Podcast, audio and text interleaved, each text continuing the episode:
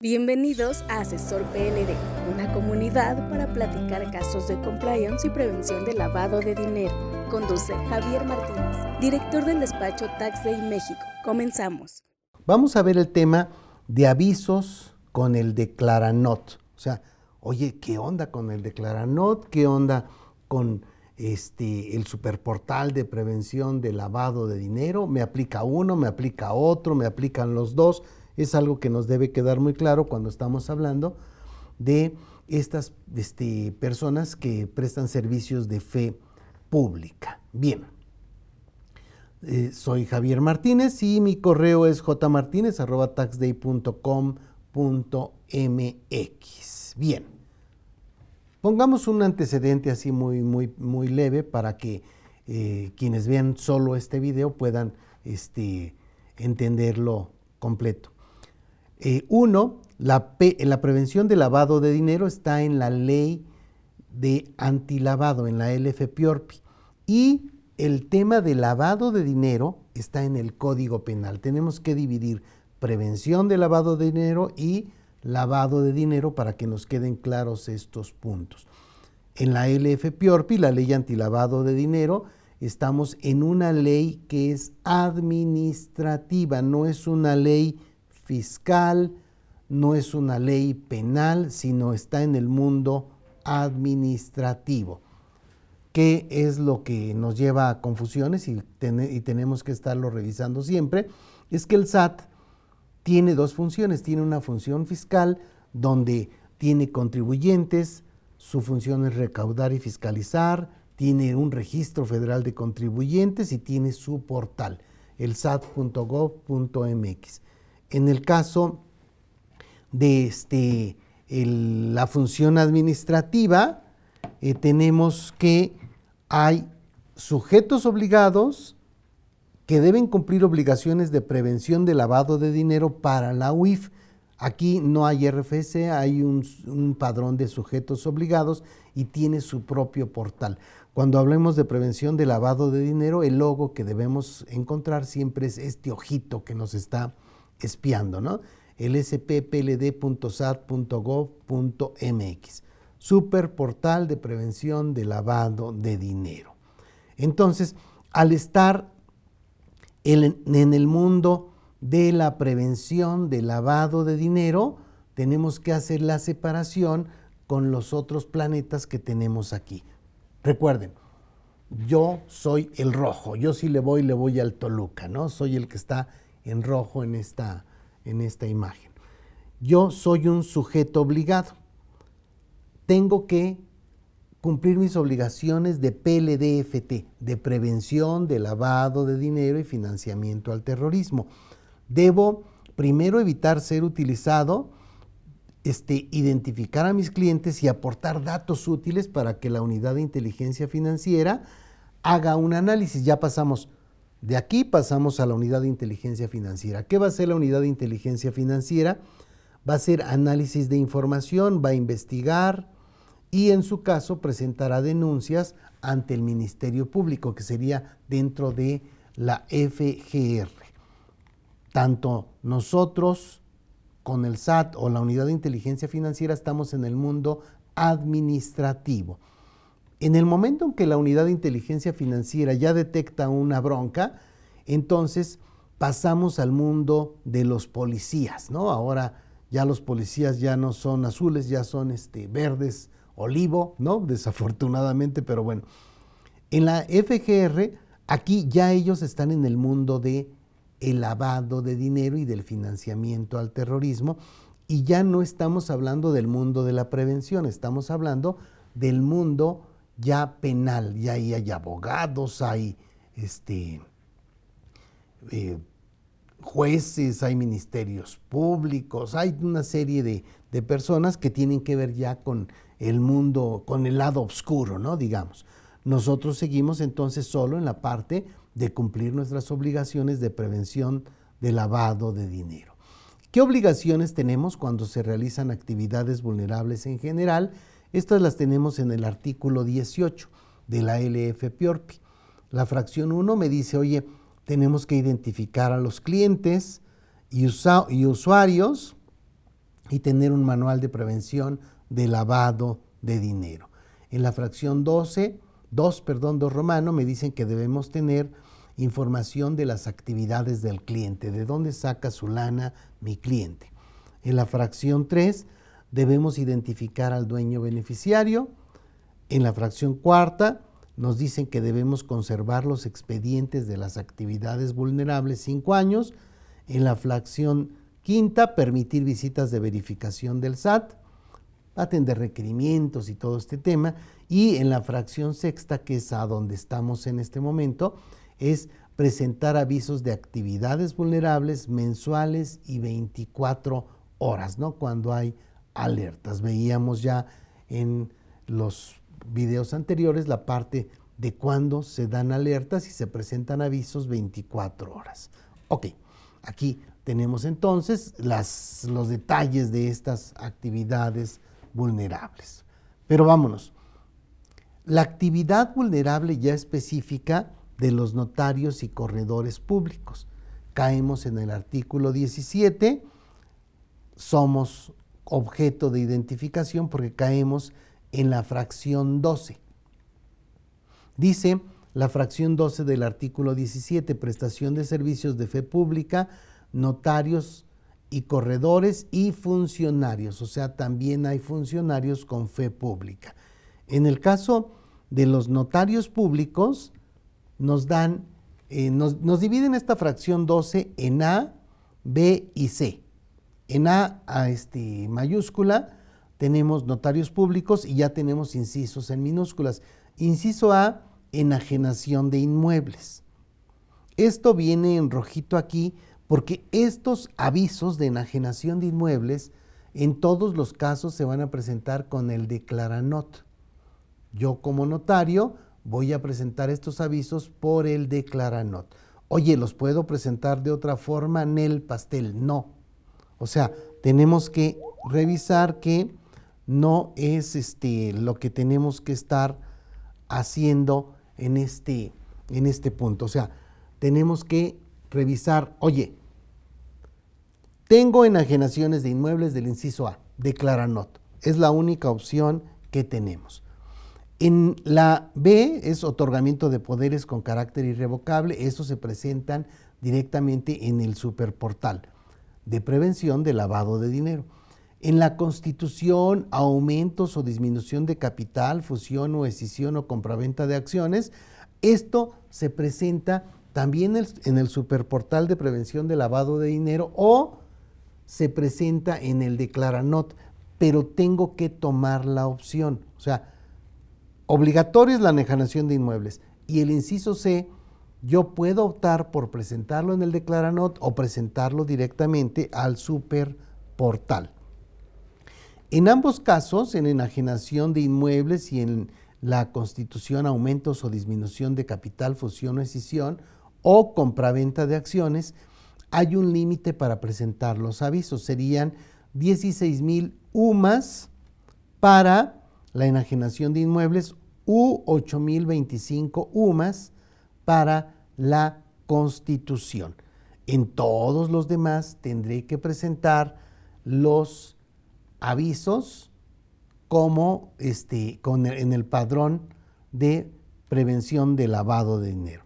En el caso de los corredores públicos, ellos tendrán que presentar también todos los importes en el portal de prevención de lavado de dinero, así como los funcionarios con fe pública. Veamos, notarios y corredores públicos. En la LFPORPI, en el artículo 17, fracción 12, apartado A, inciso A, indica que tratándose de notarios públicos, la vía de presentación es a través del declaranot. De las actividades B a la E se debe cumplir a través del portal de lavado de dinero, es decir, la presentación de avisos se hará mediante el acceso al portal de Internet. O sea, tenemos como notarios las dos. Declaranot me sirve para presentar unos avisos y también tengo que meterme al portal de prevención de lavado de dinero. Veamos entonces los artículos que tenemos aquí en estos puntos. El artículo 17 del reglamento, reglamento de la LFPORPI, nos dice que hay una opción para avisos de los fedatarios públicos. Y aquí es donde les mencionaba, oye, los fedatarios públicos podrán cumplir con sus obligaciones de presentar los avisos en los casos de actos u operaciones previstos en la fracción 12, apartados A, inciso C, constitución, aumento o disminución de capital o fusión o escisión o enajenación de acciones, E, y también en, en el B, inciso B, de la ley, ya sea utilizando el sistema electrónico por el que informen o presenten las declaraciones y avisos a que se refieren las disposiciones fiscales federales y siguiendo los plazos y términos que tales disposiciones fiscales señalen o bien mediante el formato oficial que determine y, expida la UIF, en cuyo caso los plazos y términos para hacerlos serán los establecidos en la ley, en la LFPORPI. A ver, entonces, tengo aquí una opción. Tú decides, te vas con melón o te vas con sandía. En el caso de el inciso C de la, de la parte de notarios o el inciso B de la parte de corredores públicos. Eso entonces ya me lleva a una decisión importante. Continúa este artículo. Dice que hay que informar al SAT la modalidad para avisos de fedatarios públicos. En los casos a que se refiere el párrafo anterior, o sea, el inciso C o el inciso B, los fedatarios públicos deberán informar previamente al SAT a través de cuál modalidad presentarán sus avisos. Una vez que los fedatarios públicos hayan optado por alguna de estas modalidades, solo podrán modificarla previa notificación al SAT y lo harán respecto de los actos u operaciones que se verifiquen en el mes siguiente. O sea, no tengo que esperarme a que termine el año, etcétera. Pero si hoy aviso, entonces a partir del mes siguiente es cuando ya podré cambiarme a la otra, a la otra opción. En el caso de inmuebles, en el caso del inciso A, apartado A, inciso A, siempre los avisos se presentan por el declaranot. Dice el SAT o dice la unidad de inteligencia financiera, dice, no, no, no, espérate. Tratándose de inmuebles, tratándose de la parte de, este, de escrituras públicas por enajenación de inmuebles, todo lo que entra dentro de esa fracción, siempre lo vamos a hacer por el declaranot. No les voy a dar opción a que se dé en otro lado. Dice, en cuanto a los actos u operaciones de el 17 fracción 12 apartado A, inciso A, de la ley, los fedatarios públicos presentarán en todos los casos los avisos correspondientes a través del sistema electrónico por el que informen o presenten las declaraciones y avisos a que se refieren las disposiciones fiscales federales. Ok, ya. Tengo entonces ahí dos opciones y una obligatoria. Bien, continuamos en las reglas de carácter general. Recuerden que aquí en la LFPORPI tenemos la LFPORPI, el reglamento, las reglas de carácter general, los anexos de las reglas de carácter general, las preguntas de las preguntas del SAT, la parte de los criterios de la UIF, o sea que no, no está fácil tener toda la información siempre a la mano. Dice que en el caso de la regla de carácter general 13, notarios y corredores públicos tienen que identificar a la persona que formaliza las actividades vulnerables. O sea, ok, yo mandé a un apoderado, este apoderado va a hacer una compra por una empresa, ¿no? O sea, la empresa compró una oficina, etcétera. Bueno, habrá que tener también identificado no solo al cliente, sino también al apoderado que llegó a hacer esa compra. Oye, ¿cómo puede un apoderado ir a adquirir este, un bien inmueble? Bueno, dependiendo de lo que haga la empresa, pudiese ser con un, este, poder para actos de administración y ya con base en ese poder está comprando un inmueble a nombre de la propia empresa. Para venderlo tendría que tener, en muchos casos, este poder para actos de dominio, pero bueno, ya ese sería otro tema. Pero aquí en el caso de el notario va a tener que identificar a la persona que es el apoderado.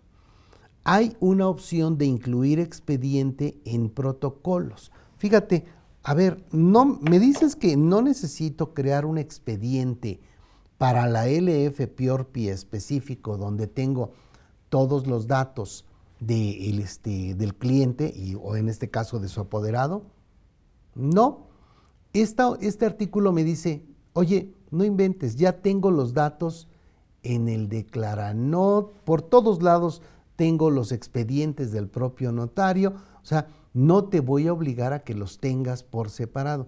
En las demás actividades vulnerables, sí tenemos que tener expedientes por separado. Ejemplo, si alguien vende 200 automóviles y solo tres son actividades vulnerables, independientemente de que tengas un expediente por cada automóvil vendido, vas a tener que tener de esos tres que son actividades vulnerables, expedientes por separado.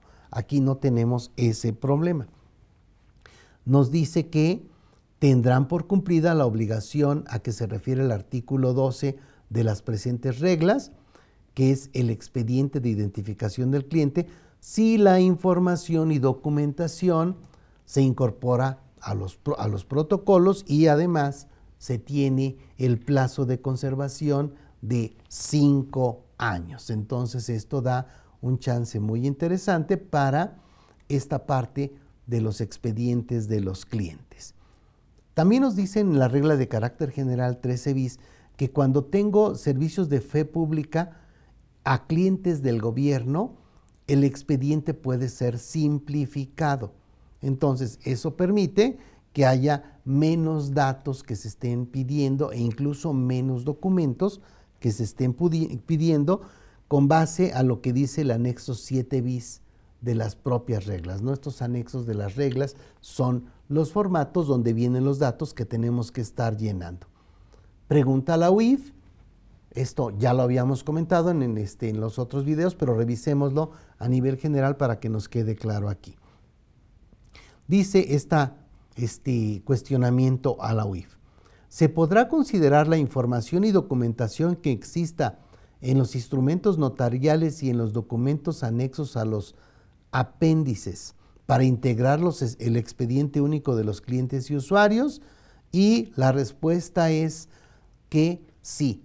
Si la información y documentación a que se refiere para tales efectos se incorpora en sus protocolos, pólizas o en los libros de registro y archivos, o sea, y los guardo cinco años, ya con esto lo tengo. Otro cuestionamiento nos indica que en aquellos casos en que los actos u operaciones sobre constitución o transmisión de derechos reales sobre inmuebles que se realicen en términos de lo establecido en el inciso A del apartado A, el notario público no tenga la obligación de calcular, retener ni enterar el ISR, así como tampoco de informar o presentar declaraciones o avisos mediante el sistema electrónico a que se refiere las reglas al declarar not, cómo debo presentar los avisos correspondientes para no incurrir en incumplimiento. Oye, no tengo que hacer nada con este inmueble en el declaranot, ¿cómo le hago? O sea, tengo otra opción y la respuesta es no. Se debe presentar en el declaranot, aunque te metas solo a presentar ese aviso de la actividad vulnerable. Entonces, siempre vamos al declaranot. Otra pregunta es, oye, ¿se considera que existe incumplimiento a la obligación de reserva y confidencialidad por estar en el declaranot? Y me dicen, no, no transgrede lo dispuesto por el artículo 31, o sea, se tiene este, esa eh, ventaja, ¿no? Que es alguien que debió preguntar diciendo o revisando todos estos datos que son un tema muy importante. Recuerden que gran parte de todos estos rollos de prevención de lavado de dinero o de ahora de beneficiario controlador tienen el problema de que manejamos mucha información confidencial de los clientes y tenemos que cuidarla, o sea, tenemos que tener sistemas que permitan que esa información quede o sea siempre confidencial, no debiéramos exponerla. Ahorita tener seguridad eh, este, digital, cibernética, etcétera, lo que quieran, pues prácticamente es imposible. O sea, le han puesto en la mother a quien tú me digas, o sea, la, todo el mundo lo han hackeado, ¿no? Entonces, suena como que no está sencillo, pero tendríamos que tener o saber muy claramente que es una responsabilidad, en todo caso, poder demostrar que sí se resguardaba con medidas de seguridad la información. Y entonces, ¿por qué apareció en el Face? Pues algún güey no la sacó, quién sabe cómo, pero eso pudiese ocurrir. Ok, dice otro cuestionamiento, tratándose de actos u operaciones corporativas, la constitución de personas morales, fusión o escisión, también se podrá considerar, ah, en términos del artículo 24, dice, el informe que se presenta al SAT por la omisión de los otorgantes de la escritura de comprobar que solicitaron la inscripción o presentaron el aviso, liquidación o cancelación al RFC. Oye, ya te avisé que no me entregaron su RFC. Con ese aviso ya cumplí con la obligación de prevención de lavado de dinero y no. Recuerden, ya decíamos, no porque hagan unas cosas con el SAT, lo estoy haciendo en dos áreas. El SAT, cobrador de impuestos, y el SAT, que reúne información para la UIF. Entonces, con dicho informe no se tiene por cumplida esta obligación y se deberá presentar el formato de prevención de lavado de dinero que corresponda, que viene dentro de su carpeta de materiales.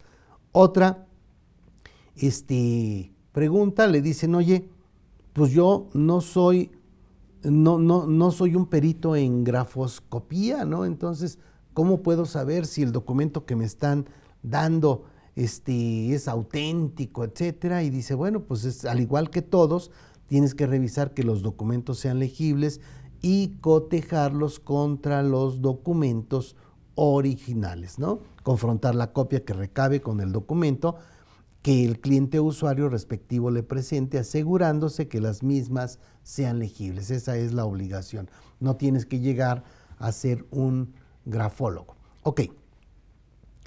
Este, respecto de los actos u operaciones de constitución o transmisión de derechos reales sobre bienes inmuebles que se hayan otorgado antes del 2013 este, y que todavía no los permitía el declaranot que hacemos, decía, bueno, sabes que no, deben enviarse, no deben enviarse nuevamente aunque se realice una actualización del sistema de declaranot. Eso en su momento fue importante, en este momento ya tiene más de cinco años, no tendría ese problema, pero ahí nuevamente decíamos, oye, ¿qué hacemos? No estaba el declaranot, no, no, no pudimos presentar bien los avisos de esas transmisiones de inmuebles, etcétera, pero bueno, ya lo pasado, pasado.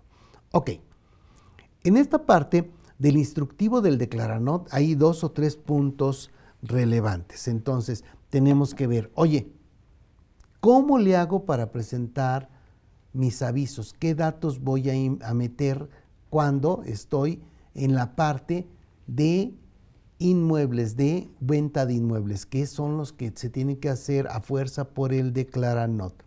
Si me voy al instructivo del declaranot, en el inciso C, avisos de actividades vulnerables, también este instructivo del declaranot está dentro de su carpeta de materiales, me dice que, oye, el sistema Declaranot también es una herramienta que sirve para la presentación de avisos de actividades vulnerables por los actos o operaciones previstos en el inciso A del apartado A de la fracción 12 del 17 de la LF Piorpi. O sea, eso ya nos queda claro ahí, es la única opción y para esto nos sirve.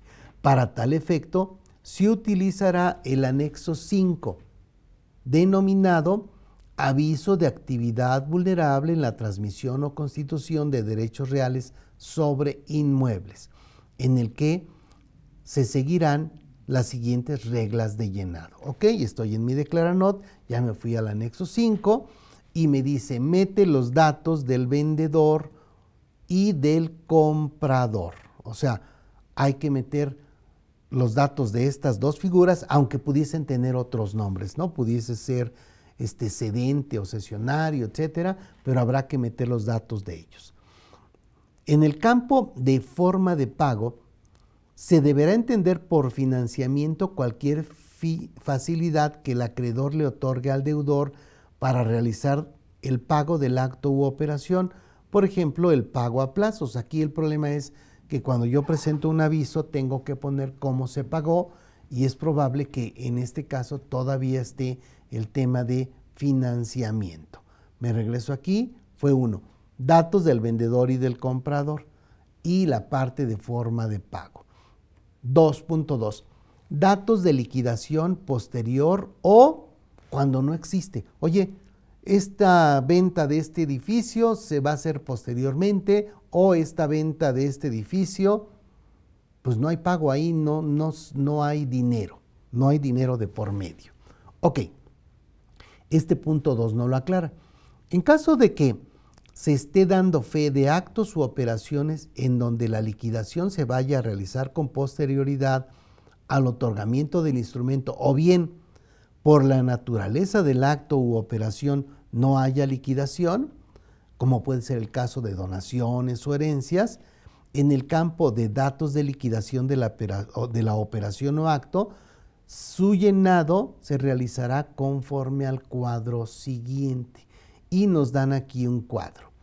Básicamente en este cuadro tenemos el acto u operación y los datos de liquidación. Viene acto u operación, fecha de pago, forma de pago, instrumento monetario, tipo de moneda y monto de la operación. Estos son los datos que nos pide el anexo 5 o que nos pide el aviso en su caso de este del superportal en el padrón de lavado de dinero. Aquí, acto u operación. Si la liquidación se realizara con posterioridad a la presentación del aviso, en la fecha de pago, agregar la fecha en que se esté dando fe del acto u operación objeto del aviso. En la forma de pago, seleccionar la opción financiamiento. En el instrumento monetario, seleccionar la opción otro. Y en el campo especifique señalar la razón por la que no cuenta con dicha información. Por ejemplo, liquidación a plazos posterior a la fecha de fe pública. En el tipo de moneda, seleccionar el que se haya convenido para dar cumplimiento a la obligación en el monto de la operación, agregar el que corresponda a la operación reportada, ya sea el precio pactado, el valor catastral o el valor comercial del inmueble. Tengo varias opciones. Esto sería cuando la liquidación se realizara con posterioridad a la presentación del aviso. Hay otra, otras opciones para donación de inmuebles. En donación de inmuebles también me dan los elementos para poder llenar el formato. Otro nos habla de la adjudicación por herencia. También tendré que llenar los datos conforme a lo dispuesto en este formato. Hay otro respecto de hipotecas. Oye, una hipoteca es donde van a bailar los hipopótamos, pero también está la acepción ¿verdad? jurídica de que cuando compras a crédito y dejas en garantía el propio inmueble. También nos dan las opciones para hipoteca. En el caso de enajenación, en donde la obligación de pago se cumple con la entrega de un bien diferente al dinero, habrá que revisar qué tenemos ahí. Oye, es un pago con cuerpo mático. Ah, ¿verdad? Esa sería buena. Veamos esta. Enajenación en donde la obligación de pago se cumple con la entrega de un bien diferente al dinero. Fecha de pago, agregar la fecha en la que se realizó, la fecha en que efectivamente se realizó el pago. Forma de pago, seleccionar la opción dación en pago. Instrumento monetario, seleccionar la opción otro y en el campo especifique señalar que se trata de una dación en pago con bienes inmuebles, dependiendo el caso, ubicados en territorio nacional o extranjero, dependiendo del caso, ubicados en territorio nacional o extranjero, dependiendo del caso. Si fuera el caso, señalar número de escritura, apostillamiento, cualquier otro documento en el que conste que se llevó a cabo el pago de un bien. O sea, eso también tendríamos ahí. El tipo de moneda, seleccionar el que se haya convenido para dar cumplimiento a la obligación. El monto de la operación, agregar el que corresponda a la operación reportada ya sea el precio pactado, el valor catastral o el valor comercial del bien inmueble. Ok.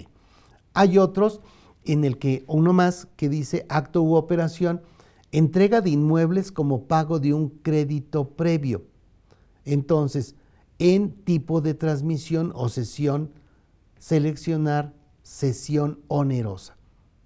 Está agregar la fecha en que se esté dando fe del acto u operación objeto del aviso, seleccionar la opción de contado, en el instrumento monetario seleccionar la opción otro y en el campo especifique señalar la razón por la que no cuenta con dicha información. Por ejemplo, no aplica porque se entrega el inmueble en pago de una deuda previa. Esa sería un punto. El tipo de moneda, y el monto de la operación también tenemos que meter esos datos. Eh, en el caso, nos dicen, si el acto u operación objeto del aviso es liquidado mediante activos virtuales, y este es un verdadero tema porque aquí tenemos la bronca de que hay un, criterio de la UIF que viene de 2015, ¿eh? en el que los activos virtuales tienen las mismas limitantes que el dinero en efectivo. Teóricamente, no podría pagar más de 8.025, el valor de 8.025 UMAS con activos virtuales. Oye, pero ese este, eh, documento de la Unidad de Inteligencia Financiera sigue vigente, pues sí. O sea, no en ningún lado nos han dicho que ya quedó fuera o que por la ley FinTech ya no, no, no tenemos que utilizarlo, etcétera. Entonces, ha sido un problema y un tema cuando se dan estas ventas con activos virtuales. Cuando vimos la parte de pagos en efectivo, analizamos o vimos ese documento, viene ahí también esos materiales de cuando nos dicen que los activos virtuales se consideran dinero en efectivo para efectos de este, la enajenación de inmuebles. En el caso de servidumbre, en tipo, tipo de transmisión o sesión seleccionar sesión onerosa o gratuita, sesión según corresponda. Y aquí tenemos el instrumento monetario, seleccionar la opción otro y en el campo especifique señalar la razón por la que no cuenta con dicha información. Por ejemplo, no aplica por tratarse de una servidumbre. ¿De acuerdo? Bien. Hay otro que sería adjudicación directa o por remate judicial. También tenemos que poner datos que nos especifican en este instructivo. Transmisiones a título gratuito sería una más. Y también esto, esto sería lo que ya tenemos en las diferentes formas de pago. El punto 3 de este instructivo nos habla de varios inmuebles en una operación. Oye, pues es que pagamos 30 millones por estas 14 casas, ¿no? Está bien, pero vas a tener que presentar un aviso por cada uno de los inmuebles y, en su caso, asignar la parte proporcional o correspondiente a la venta de cada inmueble. Dice, en caso de que en un mismo acto u operación se esté realizando la transmisión de propiedad de varios inmuebles, se deberá enviar un aviso por cada uno de ellos hasta en tanto el sistema se modifica agregando la información que corresponda considerando lo siguiente. Y ya nos dicen qué va a pasar con cada uno de ellos, pero habrá que tener por cada inmueble el, aviso. Para mayor información, habrá que revisar el declara not, ¿no? que eso este, eventualmente se podría volver a actualizar. El que tenemos actualmente ya viene de 2016, entonces en cualquier momento pudiese haber cambios, sobre todo si hay cambios a la LF Muy bien, bien amigos, pues este es este, una información que era muy importante. Hasta el video 3 habíamos más o menos cerrado los datos generales del curso, pero consideramos importante que se hicieran estas acotaciones respecto de la obligación de tener mi inscripción en el, en el superportal de prevención de lavado de dinero y también de tener mi inscripción en el Declaranot y presentar los anexos 5 por las ventas de inmuebles. Bien, estamos para servirles y nos vemos en el siguiente. El juicio profesional, experiencia y constante actualización son valiosos para la comunidad asesor PLD y compliance. Síguenos en nuestras redes sociales y si necesitas asesoría o servicios de prevención de lavado de dinero, capacitación o preparación para la certificación de la CNBV o en la WIF, o quieres formar parte de nuestra membresía Asesor PLD, búscanos en taxday.com.mx.